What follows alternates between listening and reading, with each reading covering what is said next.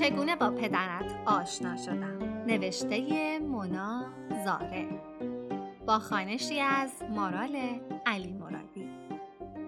قسمت سی و هفتم.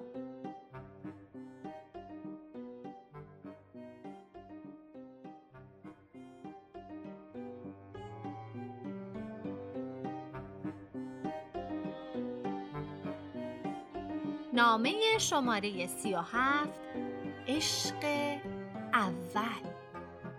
قضیه عشق اول را شنیده ای؟ اینکه همه آدم ها در اوایل جوانی یک روزی وقتی هوا ابری می‌شد وظیفه انسانی خودشان می‌دانستند عاشق یک نفر شوند.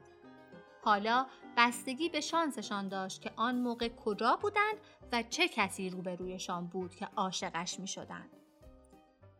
همان حوالی 16 سالگی را می‌گویم که قیافه آدم آنقدر پف می کند که آن حاله ها و سایه هایی که جلوی چشمهایت می بینی و فکر می کنی نگاه متفاوتت به زندگی است در واقع سایه دماغ پهنت جلوی چشمهایت است. دقیقا همان دوران است که هوای ابری در تو یک احساس تکلیف ایجاد می کند که عاشق شوی. خب بس است دیگر خواستم خیلی فضای خاص و عبرت انگیزی برایت بسازم اما حوصله ندارم. سریال مورد علاقم الان شروع می شود و می خواهم زود بگویم و بروم. تا آنجا برایت گفتم که نصف محله جلوی در خانه بودند و ادعا می کردند کت قهوه‌ایشان گم شده. اما دو نفرشان روبرویم نشسته بودند که نشانه هایشان و حتی اسمشان با هم مو نمی‌زد. یکیشان امیر وزوزو بود و خب آن یکی عشق اولم امیر کلاهش را برداشت و سایه روی صورتش کنار رفت و دیدمش اولین بار که دیدمش 17 سالم بود و ترکیب اپل پفدار مانتوی مدرسه با چتری های آبشاریم چیز هیجان انگیزی شده بود که دل هر پسری را در آن زمان می برد.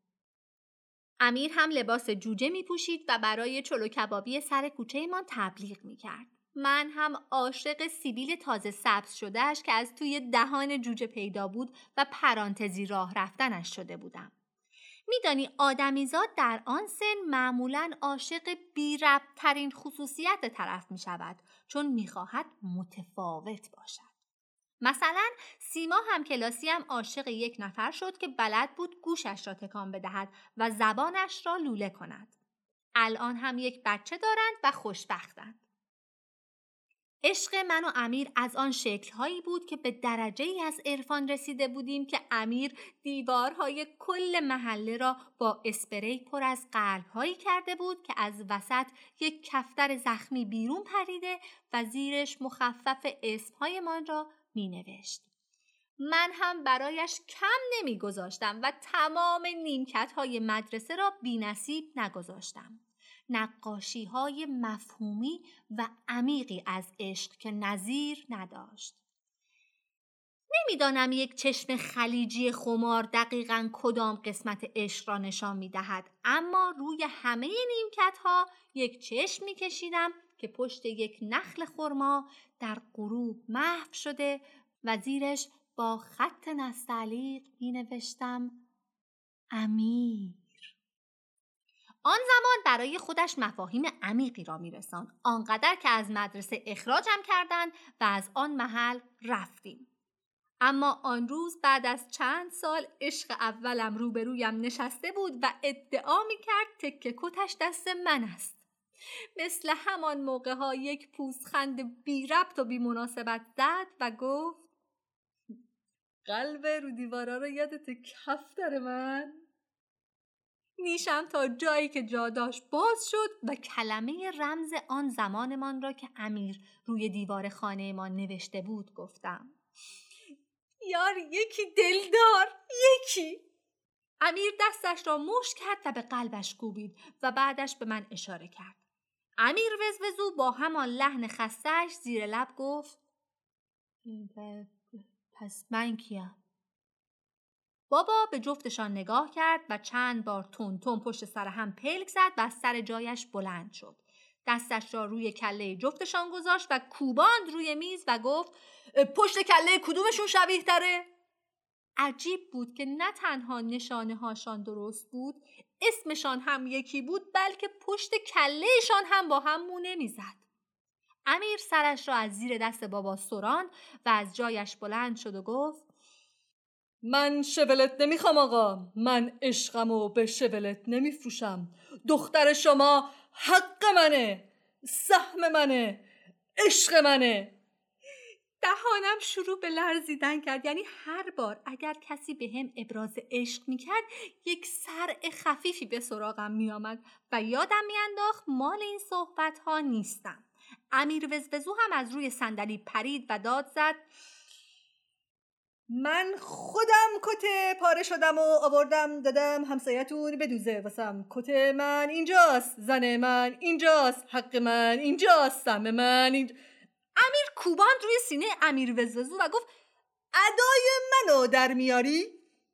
داشتم فکر می‌کردم هیچ چیز عشق اول نمی شود و حالا که همه چیز دم دست است و این حالت خواستنی بودنم بین مردها دعوا راه انداخته دوست دارم سهم کدامشان باشم؟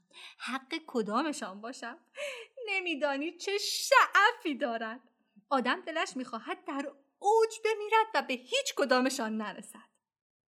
به لبه پنجره رفتم تا اوضاع بقیه مردهایی که برای ماشین و من آمده بودند را ببینم که دیدم پسر دایی منوچ هم جلوی صف ایستاده و داد می‌زنه. کت من گم شده! داشتم به دل بازی پسر دایی عزیزم برای آن شبلت دوزاری قبطه میخوردم که مامان وارد شد و جیغ زد. شبلت نیست! دو تا امیرها چنان کوبیدن توی سرشان که چند لحظه همه ساکت شدیم و خیرهشان ماندیم. بابا قلبش را گرفت و به طرف پارکینگ دوید. امیر عشق اولم چند قدمی نزدیکم شد و یک لبخند خاطر انگیز تحویلم داد و زیر لب گفت من خیلی وقت دنبالت گشتم. یک جوری صدایم را نازک کردم که فضا رومانتیک تر شود و گفتم منم حدود سی و پنج تا مرد گشتم شاید خیلی مامان پشت سرمان صرفه کرد و اشاره داد به طرف پارکینگ برویم. شورلت سر جایش نبود و بابا وسط پارکینگ چنباتمه زده بود و دستش را روی سرش گرفته بود و زیر لب اسم پسر دایی منوچ را می گفت. چشمم به رد روغن روی زمین افتاد. دنبالش را گرفتم که در سرایداری کنار پارکینگ به هم کوبیده شد و سر جایم ایستادم. سرایدار ساختمانمان یک پیرزن 90 ساله بود که تنها کاری که برای ساختمان می‌کرد این بود که به خاطر قیافه کریه المنظرش همه را میترساند و هیچ انسانی را مادر نزاییده بود که با دیدن این پیرزن از ترس یک دور نجاست به خودش و هیکلش ندیده باشد و جرأت کند پایش را به ساختمان بگذارد. در اتاقش را باز کردم تا ببینم دراکولای 90 ساله ما هنوز قید حیات را صرف چسبیده یا نه که یک مشت نامه پرت شد توی صورتم. یکی از نامه ها را برداشتم و پشتش را خواندم. نوشته بود نامه شماره سی و هفت. حالا دیگر فکر کنم وقتش رسیده که بفهمی چگونه با پدرت آشنا شدم. پس منتظرم باش. سریالم شروع شد. فعلا خدا خیلی از شما ممنونیم که سیا هفت قسمت از این داستان رو با ما همراه بودید.